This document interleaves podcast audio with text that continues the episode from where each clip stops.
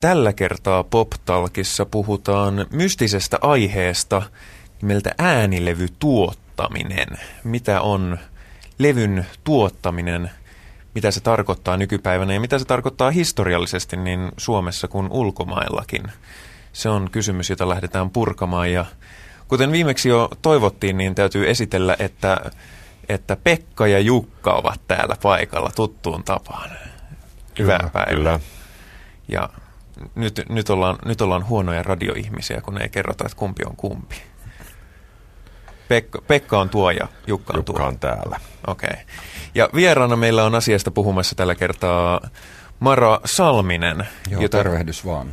Joka tässä yhteydessä sanotaan häntä tuottajaksi. Niin. Mutta Tämä on mun mielestä ollut aina hyvin mielenkiintoinen kysymys, tämä tuottajakysymys, varsinkin Suomessa, koska maailmallahan tuottajat on isojakin nimiä. On Phil Spectoria ja Rick Rubinia ja kaiken maailman tuottajaguruja, jotka niin kuin on vähintään yhtä isoja tähtejä joskus kuin ne artistit itse, mutta Suomessa tuottaja on aina ollut, ollut vähän niin kuin taustatekijänä. Onko se onko se Suomessa niin, että, että ne sa, tuottajat saa liian vähän huomiota vai onko se koko rooli ihan erilainen? Kulttuuri on vähän nuorempi koko touhussa, että tota, niin, noikin nimet, mitä sä tosiaan mainitsit, niin niistä muutama on jo aika vanha, vanha henkilö. Et, et, tota, kun mun mielestä Suomessa mm, vaikka sitä titteliä on käytetty niin kuin äänitteissä toki aika pitkään, niin kyllä se käytännössä tarkoitti oikeastaan niin kuin sovittajaa, joka useimmiten sitten oli niin kuin kapellimestarina niissä äänityksissä ja tarkisti enemmänkin sitä, että soitetaanko sovituksen mukaisesti ja onko se, että onko se sen kuulonen, niin kuin se sovittaja on sen päässä kuullut. Ja, ja niin kuin, niin kuin rock, suomalaisen rockin niin sellainen taiteellinen tuottaminen, niin en siis mitenkään halua väheksyä jotain Pave Maijasen roolia Wigwamin Nuclear Nightclubilla esimerkiksi tai mitään tämmöisiä, mutta kyllä mun mielestä se niin kuin 80-luvulla siihen asiaan ruvettiin kiinnittää enemmän huomioon. Ja tota, itse asiassa tiedän, tai muistan, että ainakin, en muista mikä levy, mutta et kyllä, kyllä esimerkiksi TT Oksala oli yhdessä vaiheessa sellainen nimi, että levyjä mainostettiin sillä, että se on tuottanut sen. Varsinkin jos niin kuin, artisti tai bändi oli suht tuntematon siinä vaiheessa. Mutta sitten taas tänä päivänä, niin että mistä se johtuu, en mä tiedä. Mun tuntemat henkilöt, jotka sitä työtä tekee, niin ei ne ainakaan ole tyytymättömiä mitenkään siihen, että ne ei ole suuria staroja. Mutta ehkä täytyyhän sitä vissiin vähän pyrkiä itsekin siihen. Jos mennään taaksepäin nyt kuitenkin vähän, niin pojat varmaan tietää paremmin, mutta eikö niin voi sanoa, että tosiaan tuotteen nimikettä ei paljon ollut, mutta joku tämmöinen sovittaja Jaakko Salo, niin varmaan toimi varmaan niin kuin tavallaan siinä ominaisuudessa vaikka. Kyllä joo. Nimikettä ei varmaan käytettykään. Tai itse asiassa mä luulen, että käytettiinkin. Ja sitten mitä mä nyt on aika paljon, mä, mä luen kamalan paljon musikoiden ja, tai musiikkiin liittyvien ihmisten elämäkertoja, niin tota, Jaakko Salohan, siitähän ei kukaan ehtinyt tehdä, valitettavasti. Mutta Just siitä, josta olisi pitänyt tehdä. Niin, mutta kun ei ehditty. Joo. Niin tota, mutta niin kuin muista, mitä on lukenut, niin on niin kuin, on, olen ymmärtänyt, että hän itse asiassa olisi voinut olla kreditoitu tekstittäjänäkin monta kertaa. Et, et, semmoinen niin kuin yleishenkilö. Kyllä se, se on, se on, toi on hyvä nimi mainita, koska siinä on jo niin kuin lähdetty, lähdetty niin kuin tavallaan sitä kohti, mihin on sitten päädytty – mutta tokihan niin kuin hirveän monet tekee tänä päivänä sitä myös sillä tavalla, että he hoitaa tavallaan sen koko paketin. Että et, et he ovat äänittäjätuottajia. Ja sitten, no nyt mulla tulee mieleen tuosta tuottajastara-hommasta mieleen, että siis enitenhän tämä näkyy tuossa hip-hop-maailmassa niin ulkomailla nyt. Että, että, tota, että tuottajathan tekee ihan, ihan soolo, soololevyjä, jossa ne nyt et se ei ole olennaista, että onko ne sanonut, onko ne räpännyt tai laulanut mitään sinne, mutta ne on niiden nimellä. Ja ihan ensimmäinen tollainen hahmo, niin taisi olla tota niin, Alan Parsons, joka perusti Alan Parsons-projektin, jonka levyillä se ei välttämättä soittanut yhtään mitään itse. Mm. Jaakko Salo nimestä tulee mieleen tosiaan se pointti, mitä Marakin sanoi, että hänen varmaan töissään oli jo niitä modernin tuottamisen piirteitä. Että muun muassa toisaalta oli tämä tämmöinen klassinen kapelimestari, sovittajatuottaja, jonka yksi keskeinen rooli on tavallaan tämmöinen virheiden poistaminen ja tavallaan niin kuin tuotteen puhtauden vaaliminen, mutta se tapa, millä hän esimerkiksi kaivo näistä laulusolisteista, esimerkiksi jostakin Lailla Kinnusesta, Olavi Virrasta ja vastaavista nimistä sitä parasta esiin, niin se, se laulajan tuottaminen ehkä ja siihen keskittyminen muistuttaa sitten jollakin tapaa sitä modernia tuottamista. Yksi anekdootti tulee heti mieleen tuosta, liittyy juuri siihen, mitä puhuit tästä kulttuurin nuoruudesta ja tähän nimenomaisen Nuclear Nightclub-albumiin, joka siis tehtiin 70-luvun puolivälissä noin, niin Musta Pave Maijanen kertoi anekdoottina yhdessä Wigwam-aiheisessa ohjelmassa, jota olin tekemässä, että Henrik Otto Donner kysyi häneltä, että haluaisitko Pave tuottaa Wigwamin seuraavan levyn, niin Pave sanoi, että olisi se hienoa, mutta en mä usko, että mulla on varaa siihen. Mm-hmm. Eli se, tota, se toimenkuva, että mitä, mitä, mitä, mitä tuottaja tekee, niin oli täysin hämärä ja se sekoittuu niihin moniin muihin asioihin, mitä tämän saman nimikkeen alla tehdään esimerkiksi elokuvan maailmassa ja missä tuottaja on, saattaa olla hyvin pitkälle se rooli on niin kuin tähän taloudelliseen resurssipuoleen liittyvä ja eikä niinkään sen sisällön tuotannon mm. semmoinen niin kuin työjohtaja ja valvoja, mutta samassa yhteydessä Pave, Pave tota, mainitsi sitten, että mitä se tuottaminen Vigvamin kohdalla oli, niin että siinä oli hyvin vahvasti tällainen niin kuin vääpelin ja lastentarhan opettajan rooli, eli varmasti se puoli edelleen pitää paikkansa, että se, että se, että se tota, tuottajan kontolla on usein se, että työt sujuvat silloin, kun taiteilija ei välttämättä itse ole sellaisessa fiiliksessä, on kuitenkin joku sellainen vastuunkantaja ja asioiden eteenpäin. Kyllä, se, kyllä ne on hyvät, hy, hyvät, ainakin niin kuin ne ääripäät on kyllä, jos käyttää vääpeliä lastentarhanopettaja, niin joo, kyllä siinä tietysti joutuu venyä. Riippuen tietysti aina vähän kenen kanssa on tekemisissä, mutta tota, tietysti siis ei ole olemassa mitään taikatemppua, että, että tota, kyllä mut joskus kysytään, että no mitä sitten tehdään, kun ei suju. Jos se olisi niin helppoa, että siihen olisi aina se sama ratkaisu, niin mielikseenhän sitä aina tekisi kaiken näkö. Aika usein se on silleen, että mä itse en ainakaan tykkää niin kuin olen huomannut, että ihmisistä harvoin saa pakottamalla mitään irti. Sitten vaihdetaan vähän, tehdään jotain vähän muuta. Koska niin kauan kuin asiat on auki, että on monta asiaa kesken, niin silloin voi aina niin tehdä semmoisen. Tuo tuottajan nimi, nimike ja tehtävän kuva on varmasti aika monille kyllä sillä tavalla ei ainakaan täysin selvä sellaisillekaan ihmisille, jotka puhuu tuottamisesta sen ja sen tuottajan levyillä on hyvät soundit ja Joo. se on tosi ko- kova tuottaja, se varmaan takaa menestyksen, mutta jos nyt otetaan esimerkiksi sun duunit, että on Zen mm. Cafe yhtyeen levy ja siellä lukee sun nimi, sä oot tuottanut levy, niin mitä sä esimerkiksi Zen Cafe hyvin tunnettu esimerkki keskeisiä suomen, suomenkielisiä rock-yhtyeitä, mm. niin mikä sun rooli siinä sen kafeprosessissa on?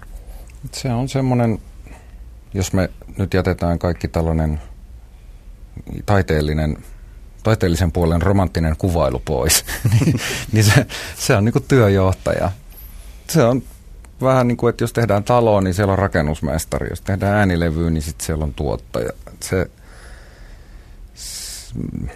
ja sitten kaikkihan tekee omalla tavallaan, mutta että jos nyt puhutaan tästä kyseisestä bändistä ja sen levyistä, niin se on mennyt yleensä silleen, että mä koitan pitää huolen siitä, että, että ne on tarpeeksi ajoissa saanut ohjelmiston siihen kuntoon, että on mitään järkeä ruveta tekemään sitä levyä.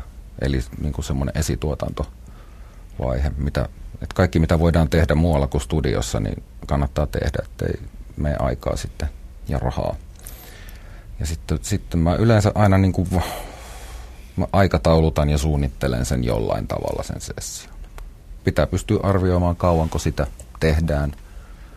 Sitten ainakin karkeasti, että kauanko sitä äänitetään ja milloin sitä ruvetaan miksaamaan. Ja milloin sen pitäisi olla valmiina ja koska sen pitäisi vielä olla masteroitu. Siinä menee, helpointahan se menee niin, että laskee sen takaperin. Jos mä kysyn yleensä aina ensimmäisen, että milloin tämä pitäisi ilmestyä. Sitten mä lasken siitä kuukauden taaksepäin, että tossa pitää olla masteroitu, niin sitten se yleensä, tai sekään ei nykyään tunnu riittävän. Siinä on vähän painostusta. Sitten sit mä, mulla on semmoinen tapa, että mä oon aina paikalla.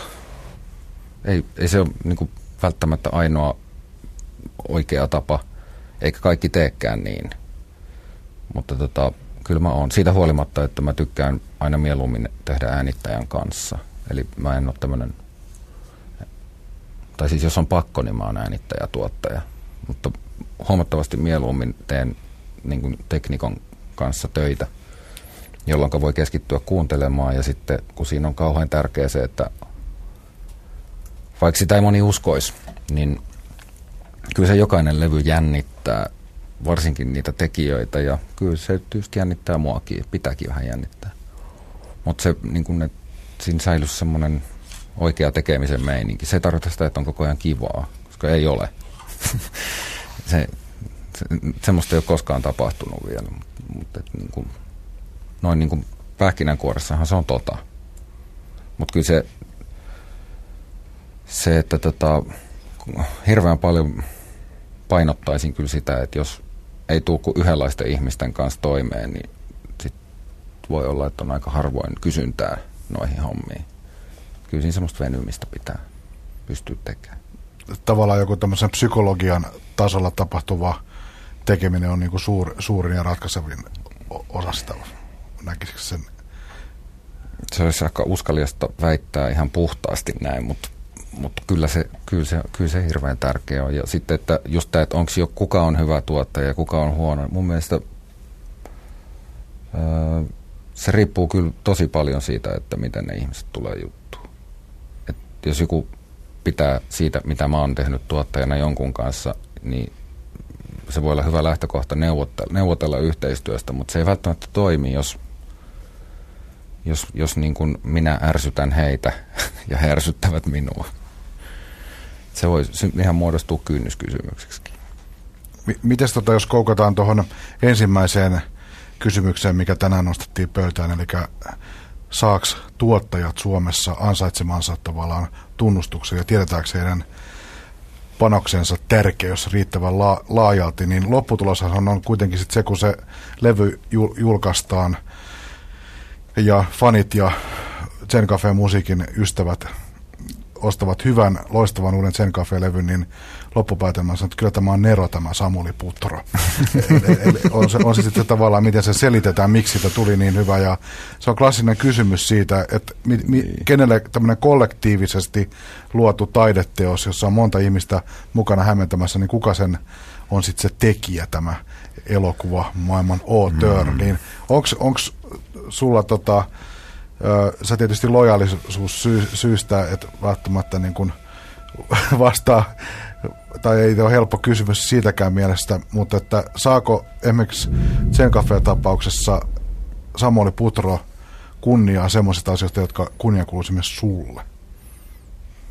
Jos sä kysyisit tätä häneltä, niin sä sanoisit, että joo, mutta, mutta tota, en mä nyt, siis onhan se onhan ne nyt kuitenkin niin kuin ensiksi hänen päässään syntyneitä biisejä. Ja kyllähän ne tietysti ne levyt kuulostaisi erilaiselta, jos ne olisi tuottanut joku muu kuin minä.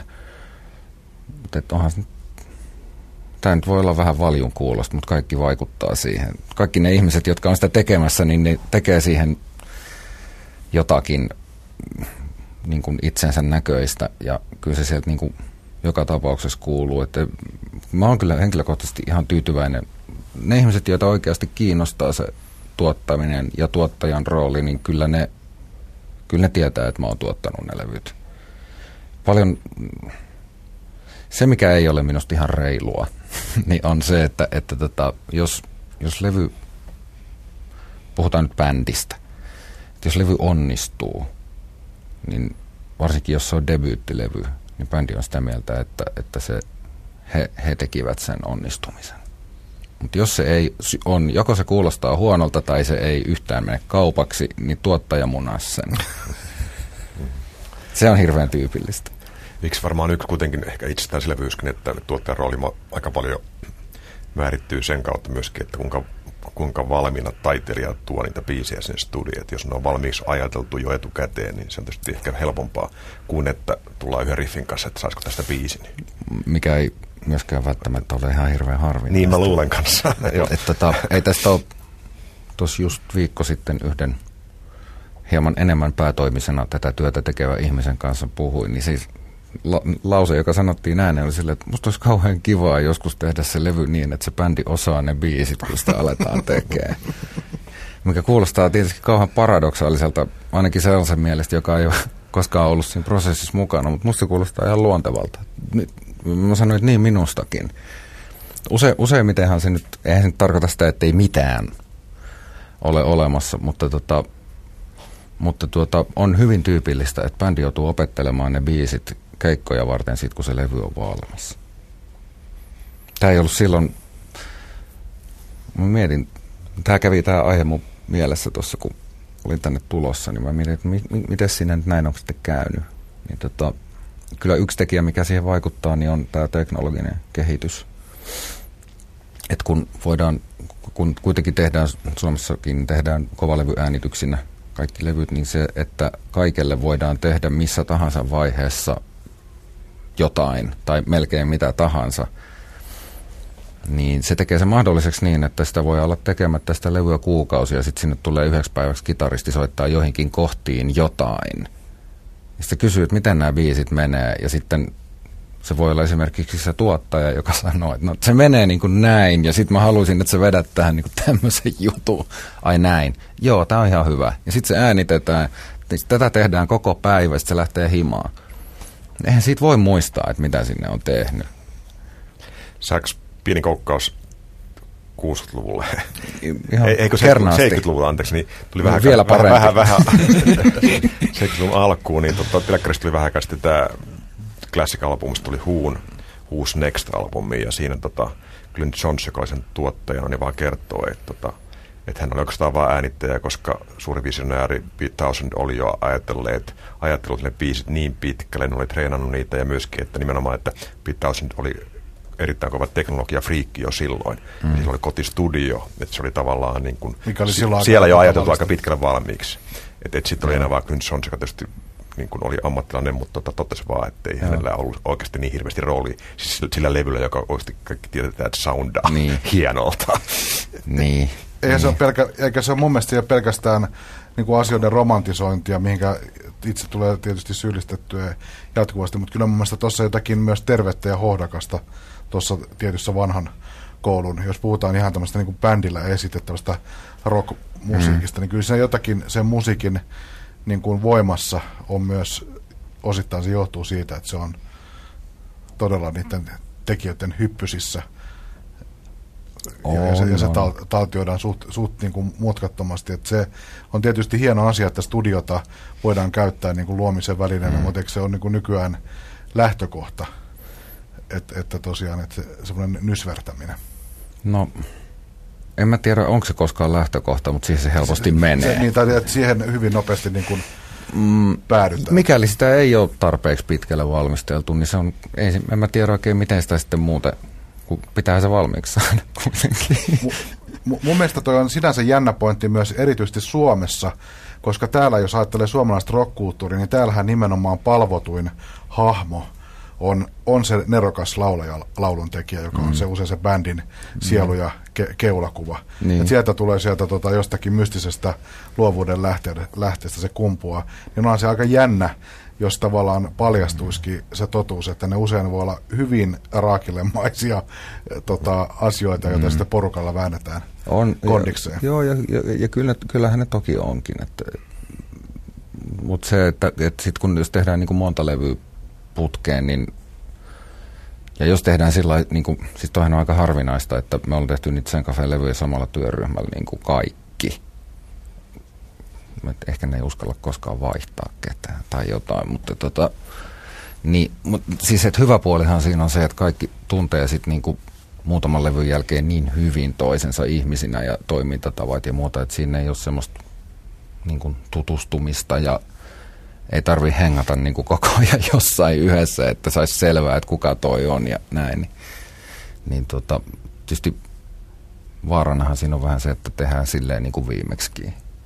Mitä kyllä toki yritetään välttää, mutta, mutta tota, niin, kyllä se mahdollisuus on aina olemassa siinä. Miten, miten kun sä tota, viittasit tuossa tuohon hip-hop-maailmaan esimerkkinä siitä, miten tuottajat on todella tähtiä ja hip-hopissa ja R&Bissa ja uudessa tuommoisessa miljoonan dollarin radiopopissa usein ajatellaan sillä tavalla, että se tuottaja, tämän hetken tavallaan jonkun kuuman soundin osaava tuottaja on aika pitkälle sitä taloudellista menestystä myös lähdetään hakemaan sen kautta, että se on se takuu, mm. takuumies, on se sitten Timbaland tai Farrell tai kuka se Joo. milloinkin on, mutta onko Suomessa sitä asetelmaa, että esimerkiksi sulla olisi osittain Zen Cafeen tapauksessa semmoisen niin kuin menestyksen takumiehen rooli? Mm. Asettaako no. sulle kukaan paineita siitä, että tämän pitää mennä läpi? Ainahan, se, ainahan siitä semmoisia asetetaan toki, mutta et, mullahan nyt on käynyt vähän silleen, että on varmaan, että musta tuntuu, että suurin osa ihmisistä ei edes tiedä niitä, mitähän mä nyt mä en, osaa, en ole laskenut, mutta jos mä nyt karkeasti laskin, on ehkä 15 levyä tuottanut, niin puolethan niistä on muita kuin sen kafeen levyjä. Ja mä luulen, että suurin osa ei tiedä, mitä ne on. Mikä on tavallaan ihan hyvä, koska ainakaan sitä kautta ei niitä paineita tule henkilökohtaisesti kyllä. Että, että tota, mä oon, on sitten tehnyt niinku tollasia niinku blues-levyjä pari kappaletta ja ihan garage-rockia ja tuommoista niin aika simppeliäkin popmusiikkia ja kaikkea, että mä tykkään kyllä niin kuin kovasti, tekisin mielelläni vieläkin enemmän eri genre piirissä pyörivää hommaa, että ei, ei sillä tavalla, mutta et ne, ne hip-hop staratuottajat sikäli kyllä oikeasti niin kuin on enemmän vastuussa siitä soundista, koska, koska tota, ne tekevät, ne tekee sen soundinkin itse semmoinen ihminen, joka työskentelee niin kuin minä, että haluaa käyttää äänittäjää, niin kyllä mäkin pienenä katoin aina, että kuka on levyn tuottanut, ja jos siinä oli hyvä soundi, niin mä ajattelin, että kyllä se on kova.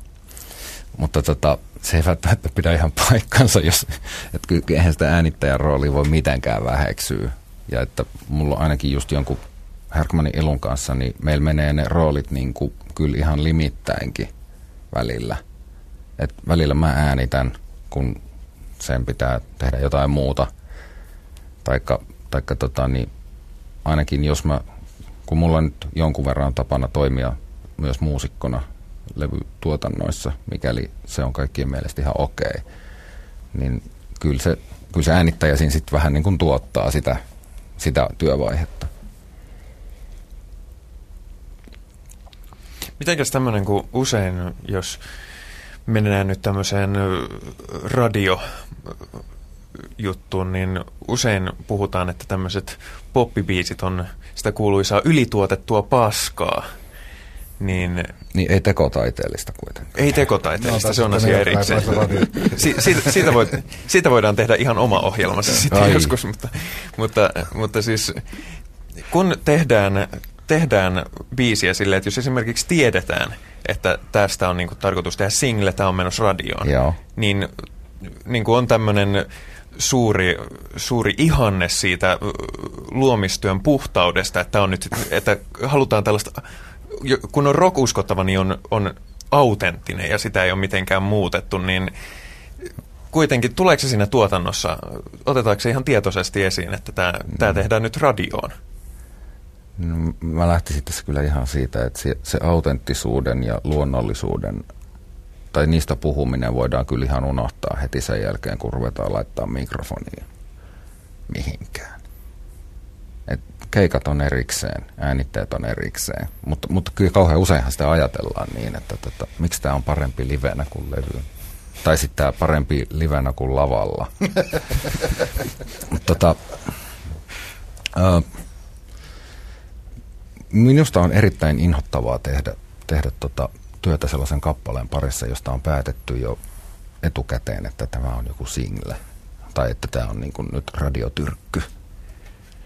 Ja tota, mä oon yrittänyt aina päästä siihen, että tota, mitä jos tehtäisiin nyt nämä kaikki kappaleet ja tota, katsotaan sitä asiaa sitten Ja mä myös pidän niin kuin singlen valitsemista levyyhtiön oikeutena ja velvollisuutena.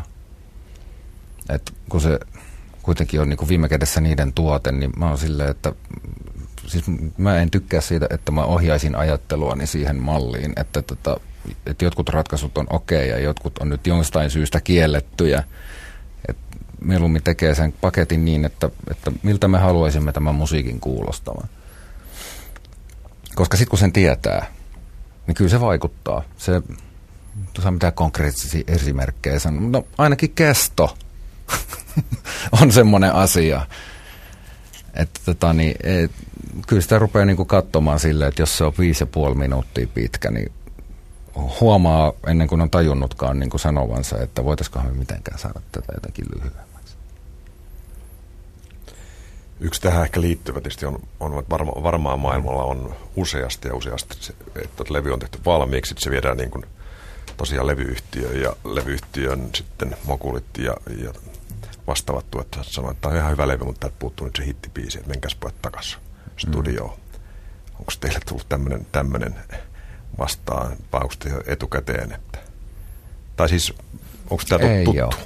Ei, ei, ei, ei. Mä, mä oon ollut enemmän niin kuin siinä tilanteessa, että tota, mulla on ruvettu sanomaan heti, mitkä niitä on. Sitten mä oon sanonut, että mä en halua kuulla. että älä, älä, älkää ohjatko mun ajatteluani. Mutta tota, joo. Ei, ei ole semmoista tullut, mutta kyllähän mä nyt, ei, siis vaikka jonkun asteen idealisti olenkin, niin tokihan mä sitä vartenhan noita äänitteitä tehdään, että ihmiset niitä kuuntelisi ja ostaisi. Niin tota, kyllä mä nyt ainakin yhden kertosäkeen olen ehdottanut tehtäväksi kappaleeseen, jossa sitä ei ollut.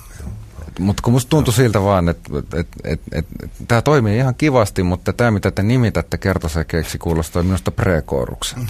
Mä odotan koko ajan, että milloin täältä niin laukastaa vielä yksi vaihde sisään.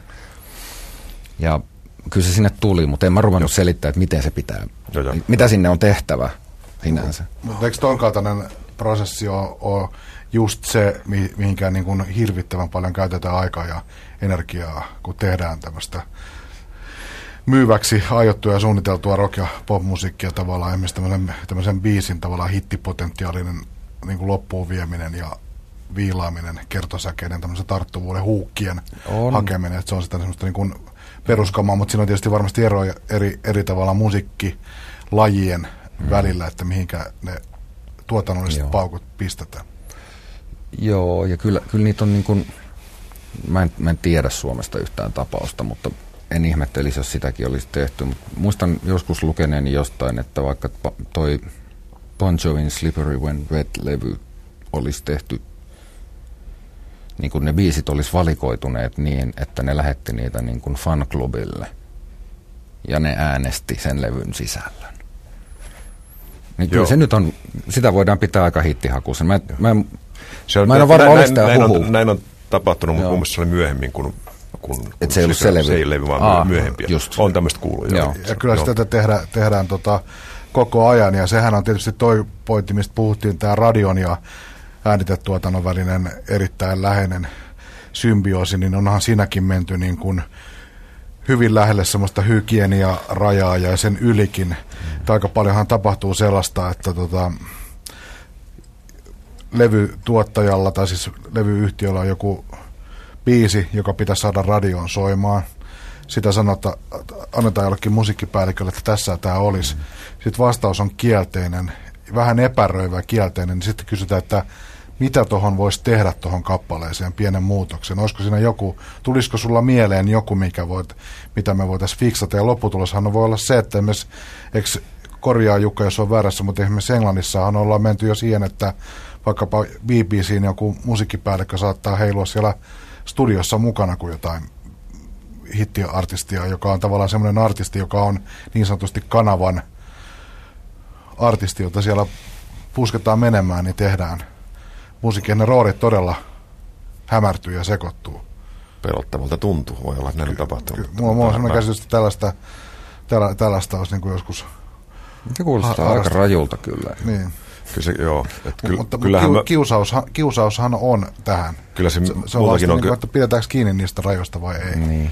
Musiikkipäällikkä, niin kyllä muakin on, on niin kuin lähestytty, että mikä näistä biisistä olisi se hittibiisi, niin kyllä mä niihin olen kieltäytynyt vastaamaan, että se on niin kuin levyyhtiön duuni miettiä niitä hittibiisejä potentiaalisia. Mutta ihan mm. osittain tähän liittyen tietysti onneksi meidän alamme on kuitenkin yllätyksiä täynnä. Täytyy muistaa, että se käsittääkseni luin vain just, että kuka tämän vuosituhannen eniten myynyt artisti, kuka hän on. Tämän vuosituhannen eniten myynyt artisti. Niin, väitettiin ainakin tässä arvovaltaisessa lehdessä, myynyt 35 miljoonaa levyä. Vaikea, vaikea vaikata kyllä. Vaihtoehtoja on liikaa. Tarkoitan vaan sitä, että tota, ei kukaan koskaan tainnut, että sitä voisi edes tulla hittiä puhumatta, jos mietitty radiota. Tai varmaan ra- radiota ajateltiin, mutta aika, aika kapeata radiokenttää. Se on meidän Nora Jones. Just. Joo, niin, niin niinpä. Se on varmasti myös tuossa tuottamisessa, niin kuin, jos, niin kuin Samara sanoitkin, että jos sen tietäisi varmuudella, mikä on helpoin ja oikein tapa tehdä, niin sitähän vaan sitten tekisi. No kaikki tekisi niin. Niin, ja sama, samahan se on, että, että mm. arva, arva, maailma on arvaamattomampi kuin ne tavallaan säännöt, mitä me ollaan keksitty, millä sitä Joo. Ma- Kyllä. tekemisen maailmaa. Et luultavasti Donald Jonesin kohdalla oli odotukset jossain sadassa tuhannessa myydyssä mm. tai jotain. Näet, näet Samara, kun tässä on puhuttu siitä, että tämä tuottamisen kulttuuri on Suomessa suht tuoretta ja se on varmasti myös kulttuuri, joka on niin kuin elää ja on liikkeessä, että se ö, ei ole nyt samaa, mitä se oli viisi vuotta sitten täsmälleen ja se ei ole vuo, viiden vuoden päästä samaa, mitä se on nyt, niin on, onko sun mielestä nähtävissä joku selvä tavallaan kehityssuunta, mihin ollaan menossa? Niin kuin? Noit nuoria nuoria, nuoria ihmisiä on niin kuin koko ajan enemmän, jotka tietää, on tiennyt jo monta vuotta, että ne haluaa tehdä sitä ja ne haluaa kehittyä siinä. Eihän, mähän olen niin kuin ajautunut näihin juttuihin. Sille, että mä oon ollut kiinnostunut vaan niin kuin kauheasti soittamisesta ja toki kiinnostunut siitä, että miksi nämä levyt kuulostaa siltä, kun ne kuulostaa. Mutta tota, niin en, mä, en, mä, en mä oikeasti ikinä unelmoinut tai tähdännyt siihen, että mä niin kuin, tekisin välttämättä mitään, mitään niin kuin, tuottamiseksi nimitettävää, mutta tuo määrätietoisuus on nyt ihan toista, toisenlaista. Ja, tota, ja sitten se, että voi olla, että on mahdollista toimia suht niin kuin, kapeallakin osaamisella, tai siis niin kuin genremielessä kapealla osaamisella, kun taas mun mielestä kymmenen vuotta sitten ainakaan, niin että ei sitä pelkkää suosikkimusaa kyllä niin kuin varmaan, jos sitä päätyökseen aikoisi tehdä. Mähän on tämmöinen vapaamatkustaja, joka tekee kaikkia muitakin töitä, että tota, mulla on varaa vähän valikoida näitä tuotantoprojektejakin. Mutta sen mä uskoisin, että kyllä se, niin kun, kyllä se, kyllä se tulee tuossa muuttumaan. Katsoo nyt sitten, tässä nyt muuttuu vähän kaikki koko ajan. kun miettii, niin kun, et en, en, ensin on monta vuotta levymyynti laskenut ja nyt se sitten on niin kuin ainakin vissiin pysähtynyt tai vähän nousussa ja muuta. Että, et, mitä vanhemmaksi tulee, niin sitä nopeammin aika kuluu, että mä hämmästys vaikka mä yhtäkkiä hämmästyisin silleen, että onko ne nyt niin kuin jotenkin kauhean inne levyt sitten taas, että, niin kuin, että ollaan kyllästytty näihin MP3 ja vastaaviin. Mm-hmm. Eli siinä mielessä saat, saat vielä semmoisen pitkän historiallisen jatkumon edustajat. Varmasti Jaakko Salot ja kumppanitkin on ajautunut. Siihen mm-hmm. ne, ne on halunnut musiikkialalle, mutta että nimenomaan tuottajarooli on mm-hmm. ollut se, mihinkä päädytään, niin se on vaan tota monen asian ja monen sattumuksen summa. Mutta ehkä näillä nuorilla on just se, että niiden, jos aikaisemmin muusikot, musiikin tekijät, artistit, tällaiset on ollut tavallaan niitä esikuvia ja innottajia, niin todella ehkä jos kelaa just vaikka hiphopissa ja tanssimusiikissa, niin ne tuottajatähdet voi olla niitä inspiraation ne onkin. lähteitä. Ne on. ne, ne, ne ehdot, ehdottomasti on ja tota, ne pystyy keskustelemaan semmoisia niin pitkiä analyysejä siitä, että se, että niin kuin, että mistä 80-luvun rytmikoneesta toi sample on otettu ja tämmöistä. Ja se, se on niin kuin sovittamista ihan samalla tavalla kuin tai minusta se on sovittamista siinä kuin mikä tahansa muukin, mutta eihän tuommoisesta, ei, ei, en mä tuommoisia keskusteluja kuullut kyllä kymmenen vuotta sitten vielä. On, Onko tota, sun mielestä nähtävissä tai kuultavissa sellaista kehitystä, kun puhutaan siitä, että teknologian halpeneminen ja tietynlainen tämmöinen demokratisoituminen, että se on yhä useampien ulottuvilla on lisännyt tietysti tämmöistä, voisiko sanoa, ma- makuuhuonetuottajien määrää aika paljon, jotka kotonaan tekee mm. musiikkia, joka voi olla itse asiassa aika lailla niin kuin lainausmerkissä oikean kuuloista noin niin kuin teknisesti, niin mm. onko tuommoinen, voisiko sanoa, terve amatööri ja tee se itse hengen lisääntyminen, heijastuuko se tuohon viralliseen levytuotantomaailmaan mitenkään? Tämmöinen, niin kuin, että päästäänkö tällaisilla pellepeloton tee se itse menetelmällä tekemään sit sitä hittimusaa, vai onko siinä vielä iso kuilu sen lainausmerkissä oikean tuottamisen ja sitten semmoisen mm. tee se itse tuottamisen välillä? Ei, mikäli se ei vaadi niin kuin äänitystilan akustisilta olosuhteilta mitään. Eli jos me puhut, puhut, tehdään niin kuin hyvinkin pitkälti, niin kuin, se on hirveän huono termi se konemusa. Tota, siis niin kuin musi, musiikkia, jossa ei niin kuin akustiikalla ei ole oikeastaan mitään roolia. Sinne ei äänitetä mikrofonilla välttämättä paljon mitään. Niin silloinhan se on vaan niin kuin, että sä vedät laitteesta piuhan toiseen laitteeseen ja muokkaat sillä toisella laitteella sen äänen haluamaksesi. Musta se on ihan jees, että niin voi tehdä. Mutta kyllähän se, eihän, eihän sille, ei, kaikkea voi tehdä niin. Ja kyllä se näkyy, siis kyllä mä oon itsekin tehnyt niin kuin 2004 vuodesta eteenpäin levytuotantoa siis kotonani myös. Sillä, että mulla on sessio, kulkee siirto kovalevyllä kotiin ja sellainen toiminta kuin esimerkiksi editointi. Eli päätetään, että käytetäänkö me tästä koko raita tästä otosta vai vaan toi kohta ja muuta tämmöistä, niin semmoistahan voi ihan mainiosti tehdä kotona kuulokkeet päässä. Ei sillä ole mitään merkitystä, mitkä ne kuunteluolosuhteet on.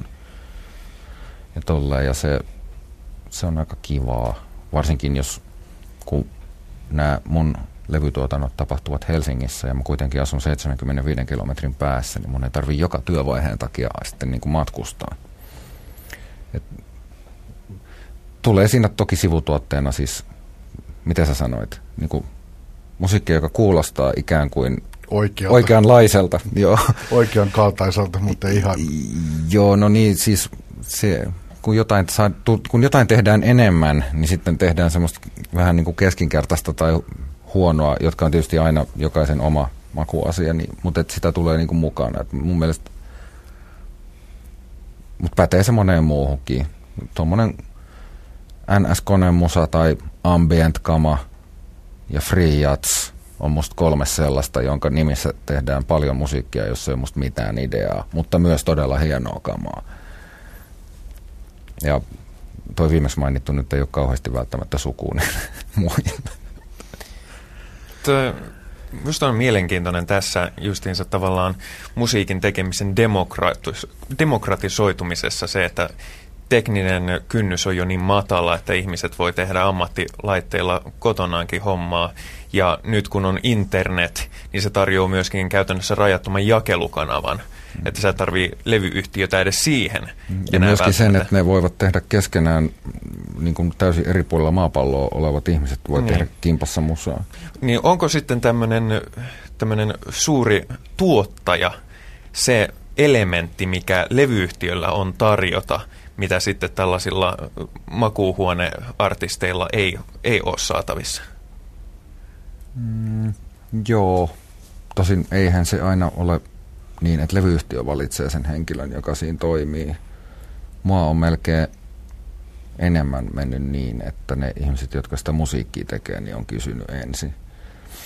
Mm, mutta mut, lähinnä, mut, lähinnä sitten mut, lähtien siitä, että kellä ja millä on varaa tuottajaa. Että jos mä teen biisin, niin ei mulla ole varaa palkata siihen niin. tuottajaa.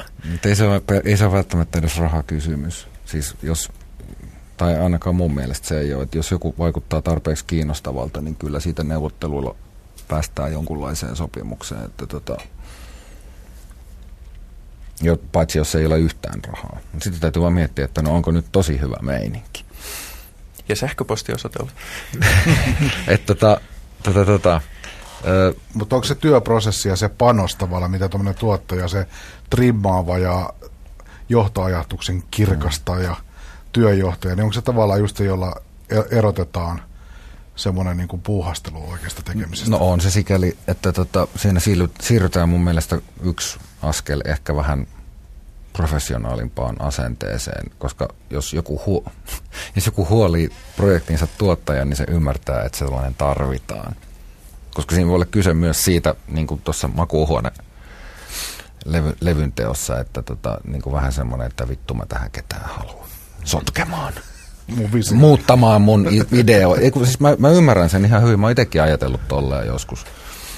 Mutta jos mennään tuosta makuuhuonetuottamista tuonne ison levyyhtiön tuottamiseen, niin kuitenkin sullakin, tai ehkä sulla on vain ainoa, ainoa tietysti kokemus on tästä Jen Cafeesta, niin siellähän on myöskin sitten niin sanottu vastaava tuottaja Pekka Ruuska, että Joo. mikä on teidän niin suhteenne työjako? Mä käyn sen suunnitelman läpi niin kuin vastaavan tuottajan kanssa myöskin. Yleensä se vaikuttaa aika hyväksyttävältä. Ja niin, olen mä tehnyt muidenkin monikansallisten yhtiöiden kuin sen, sen, okay. sen missä Pekka on töissä. Että tota, et ei, siinä, ei siinä sille, mutta et, et, et, tota, no meillä on ollut, kun se on pysynyt niin samana se ryhmä, niin siinä on päässyt, siis Pekka on päässyt aika vähällä. En siis ole katkera lainkaan, vaan, vaan tavallaan ihan kauhean mukavaa, että, että no hän on ollut työnsä puolesta kiinnostunut tietysti niistä singleistä – ensisijaisesti. Niiden miksaukset on, niin kuin on, tai siis mä oon myös huomannut, että se kannattaa pyytää kuunteleen ne, Joo. koska muuten siitä tulee jotain huomattamista kuitenkin. niin, ei, ei, siis se on kaikkien etu, että se sanoo sen heti Joo. ja sitten keskustellaan ja sitten joko tehdään jotain tai ei tehdä. On, se, on siinä välillä vähän vääntöjäkin ollut, mutta se kuuluu asiaan. Ku, kuinka paljon tuommoiseen luomis prosessiin, jos ajatellaan vaikka rock albumin tekoa, niin kuinka paljon sinne mahtuu tällaista konfliktia ja riitaa? Ja kuitenkin, että se homma, homma etenee. Että paljon sitä voi olla. Niin, niin että kuinka, kuinka, millaisia kokemuksia sulla, kuinka, kuinka tota, pa, paljon, kun siitä on tavallaan kuullut myös aika paljon liikkuu kaikenlaista legendaariyhteistä, millä mm. että siellä ollaan niin kuin ihan uskomattomassa sotatilassa ja sitten kun lopputulos on kaunis ja harmoninen. Mm. Uh, en mä joutunut kauhean paljon miksikään niin kuin erotuomariksi kyllä, että tota, mutta se ehkä johtuu siitä, että mä en halua päästä niin kuin, syntymään edellytyksiä sille. Tietysti jos, ne, jos niillä on mitään tekemistä sen kanssa, mitä ollaan tekemissä, mikä on mahdollista, niin sitten ei voi muuta kuin sanoa tulos. Minun kapakassani ei tapella. Mutta tota, mutta et jos, jos se on niinku musaan liittyvä, tyypillisimpiä riitelyaiheita on niinku näinkin älytön, että jollakin on joku ehdotus, että tähän voisi laittaa semmoisen. Ja sitten toinen sanoo, että toi ei ole hyvän kuulonen idea. Toinen sanoo, että onpas hyvän kuulonen. Että, niin silloin ihan, mä tajusin tämän itsekin vasta muutama vuosi sitten, kun mä luin, mm, sen kirjan nimi taisi olla Behind the Glass – missä oli niin kuin koostettu erilaisia haastatteluja nimenomaan eri tuotteista. Mä oliko se Toni Viskonti, joka sanoi, että hän on siinä tilanteessa aina puhaltanut pelin poikki ja sanonut, että mitä jos me äänitettäisiin se idea ja kuunnellaan sitä. Onko se hyvän kuulla? Niin, että se selviää nopeammin kuin se, että me yritetään niin kuin keskustelemalla selvittää se, miltä se kuulostaa. Se oli eri, mä, mä olin sille, että miten mä, miten mä en ole tajunnut tätä aikaisemmin. Että tuota mä rupean käyttämään ihan varmasti. Ja se, se, on, se on tosi järkevää. Suosittelen kaikille. Paitsi jos kyseessä on se, että saataisiinko tähän... Tässähän kuulostaisi hyvältä 200-päinen suurkuoro. Käydäänkö äänittämässä? Joo, no se täytyy tietysti sitten vähän, vähän jo miettiä erikseen, mutta tota, kun ne on usein aika sellaisia, tai suorastaan päälle hyräiltävissä olevia asioita. Mutta jos ei kukaan tee sitä, niin sitten se on semmoisella ihmeellisellä periaatteellisella tasolla käytävää kinaa, josta päästään nopeasti henkilökohtaisuuksiin ja niin edelleen ja niin edelleen. Ja nehän aina muodostavat leppoisan levyn mm. luontitilanteen. Mut en mä ole joutunut kovin paljon kyllä mitään tuollaista. Ehkä siinä on myös se, että mä oon saanut tehdä sellaisten ihmisten kanssa töitä, että jos niillä on sitten jotain muussa sen studiotyön ulkopuolisessa elämässä jotain hankaluuksia, niin ne pysyy ulkopuolella sen työn ajan. Sehän on tietysti yksi ammattitaidon mittari. Onko sulla työtä jo tehneenä ammattilaisena edelleen semmoisia esikuvia tai hahmoja, jotka sulle edustaa, jotka on sulle idoleja, jotka inspiroi sua omissa töissä, jotka edustaa sitä, mitä tuottaminen hienoimmillaan voi olla? Oo. On, on jo. Siis en mä nyt, ei niistä varmaan, ei niitä kukaan tunnistaisi, mutta kyllä mä siis ihan varastankin. Joko, joko sovitusideoita tai soundideoita. No kyllä se nyt varmaan lähtee ihan jostain George Martinista. Et niin kun, ja sitten mä, no, Toni Viscontin mä mainitsinkin jo, ja Brian Eno on ehdottomasti. Ja sitten näistä hip-hoppareista, niin kyllä mä niinku siitä Timbalandista kyllä on sitä mieltä, että mä en läheskään kuullut kaikkea, mitä se on tehnyt. Ja musta se ei tunnu olevan niin kuin solo-artistina parhaimmillaan, mutta niin kuin nämä Missy Elliotin kanssa tehdyt levyt, niin ne on kyllä a- aika huima, huimaa kamaa, että tota, jos itse osaisin pistää biitit tolleen, niin olisin tosi ylpeä siitä. Ja sitten on, onhan näitä nyt niinku suomalaisiakin tietysti, että, että, että no aikanaan ihastelin kovasti niin kuin miltä kaukoröyhkän levyt kuulostaa ja sitten kävi ilmi, että hän on Heinisen Juha äänittämiä ja useimmiten Mats Huldenin tai Riku Mattilan tuottamia. Ja tota, ehkä, ehkä toi Eskolinen Rauli näistä nykyisistä on semmoinen siinä mielessä niin kuin ihmeellinen semmoinen kumi, kumista tehty hullu, että se on ihan sama, mitä, niin kuin, minkä tyyppisestä bändistä tai artistista on kyse, niin mun mielestä se saa sen aina toimimaan. Et, tota, se, se on, koska mun mielestä voisi kyllä silti enemmän, olisi hienoa mun mielestä, että et kaikki osapuolet olisi sille ennakkoluulottomia, että mitä silloin väliä, mitä toi on tehnyt aikaisemmin, tai millä se on menestynyt. Et mä, mä huomannut, että mokin pidetään vähän semmoisena suomi-rock-tuottajana, vaikka tosiasia on kyllä, että ainakin se mitä mä kuuntelen, niin ei painotu kyllä siihen, siihen ollenkaan. Mutta se taitaa olla leppoisa aihe vetää tämä keskustelu yhteen tältä erää, mutta keskusteluhan jatkuu mielellään. Sitä otetaan vastaan myöskin meidän vaihtelevien palauteteidemme kautta, eli meidän nettisivuillemme voi jättää kommentteja blogiin osoitteessa blogit.yle.fi kautta pop-talk. Tai sitten meille voi lähettää sähköpostiosoitteeseen areena.podcast at yle.fi niitä sitten käsitellään ohjelmassakin tarpeen tullessa palautteita. Mutta otetaan tähän loppuun vielä meidän perinteeksi muodostunut sykähdyttävä kokemusosiomme, eli, eli jokin viimeisin iso kokemus näin, näin musiikin alalta, liittyy se sitten mihin tahansa. Ja vieraamme Mara Salminen kovasti kehui, että hänelle se oli helppo kysymys, niin jos annetaan hänelle kunnia aloittaa. Joo, mä, mä olin viime viikonloppuna Tukholmassa katsomassa David Silvianin keikkaa. Kyllä se oli vähintäänkin sykähdyttävä kokemus. Tämä oli ensimmäinen kerta, kun mulla oli niin kuin mahdollisuus, siis herrahan ei hirveän niin kuin ahkera keikkailija ole – Euroopassakin ollut vissiin kymmenen vuotta sitten viimeksi. Niin, tota, ei, ei, niin kuin totesin ulos käveltyä niin, että ei tässä oikeastaan nyt voi nuristaa kuin biisilista, jos olisi saanut vielä tehdä itse. Se oli hieno. Mitäs vakiopanelistimme? Tässä erittäin, erittäin huono aasin sillä tähän tuottamiseen, mutta mä soitin yhtä kantrilevyä Pekalle tuossa ja semmoinen uusi artisti, tai meille uusi, joku, olisiko se Lori McKenna niminen artisti, ja vedin sitä yhden intron, ja Pekka sanoi heti, että miten perkeleessä nämä amerikkalaiset countrylevyt, niin kuin, tai miten, miten ne osaa tuottaa, niin kuin, ja jotenkin tuli mieleen, että kuinka ne osaa usein countrypuolella niin jotenkin kiteyttää sen olennaisen, ne ei turhaa kikkailla, ne tietää miten ne tekee, ja varsinkin sen laulun ensimmäiset sanat tunnetusta country-teemasta, että meillä on niin kuin viinan kanssa vähän ongelmia, niin se biisi alkaa ihan, ihan niin kuin ytimekkäästi. Nainen laulaa, että en osaa suomentaa tätä, mutta I've, I've been thinking while you've been drinking. Siinä on heti, heti niin kuin, alkaa kiinnostaa, miten hän tätä laulu tuo tullessa.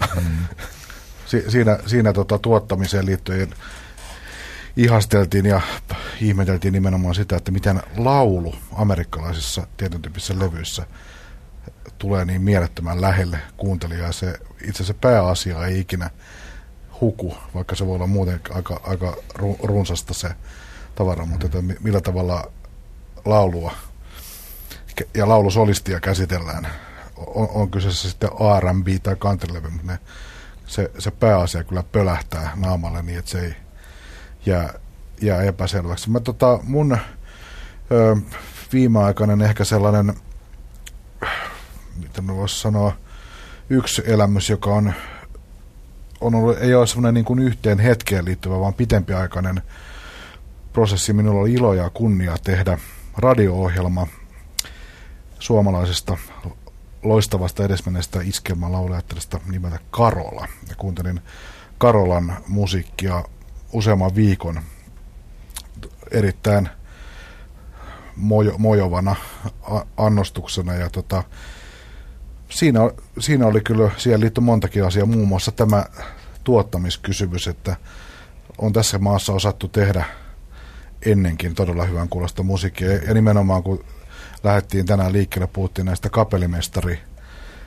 tuottajahahmoista, niin kyllä tämmöiset nimet kuin just Jaakko Salo, Esko Linnavalli ja va- vastaavat Arno Raninen ja tällaiset nimet, niin ansaitsevat myös nuorempien sukupolvien kunnioituksen loistavia hahmoja ja osasivat tehdä sellaisia asioita, mitä ehkä enää ei välttämättä osata tehdä. Ja mua on aina ärsyttänyt sellainen ajatus, että musiikki on tämmöinen, niin kuin nähdään evoluutiona, että on joku tämmöinen jatkuva nouseva ke- kehitys. Pitää myös olla rehellinen. Musiikki tietyltä osin myös huononee koko ajan.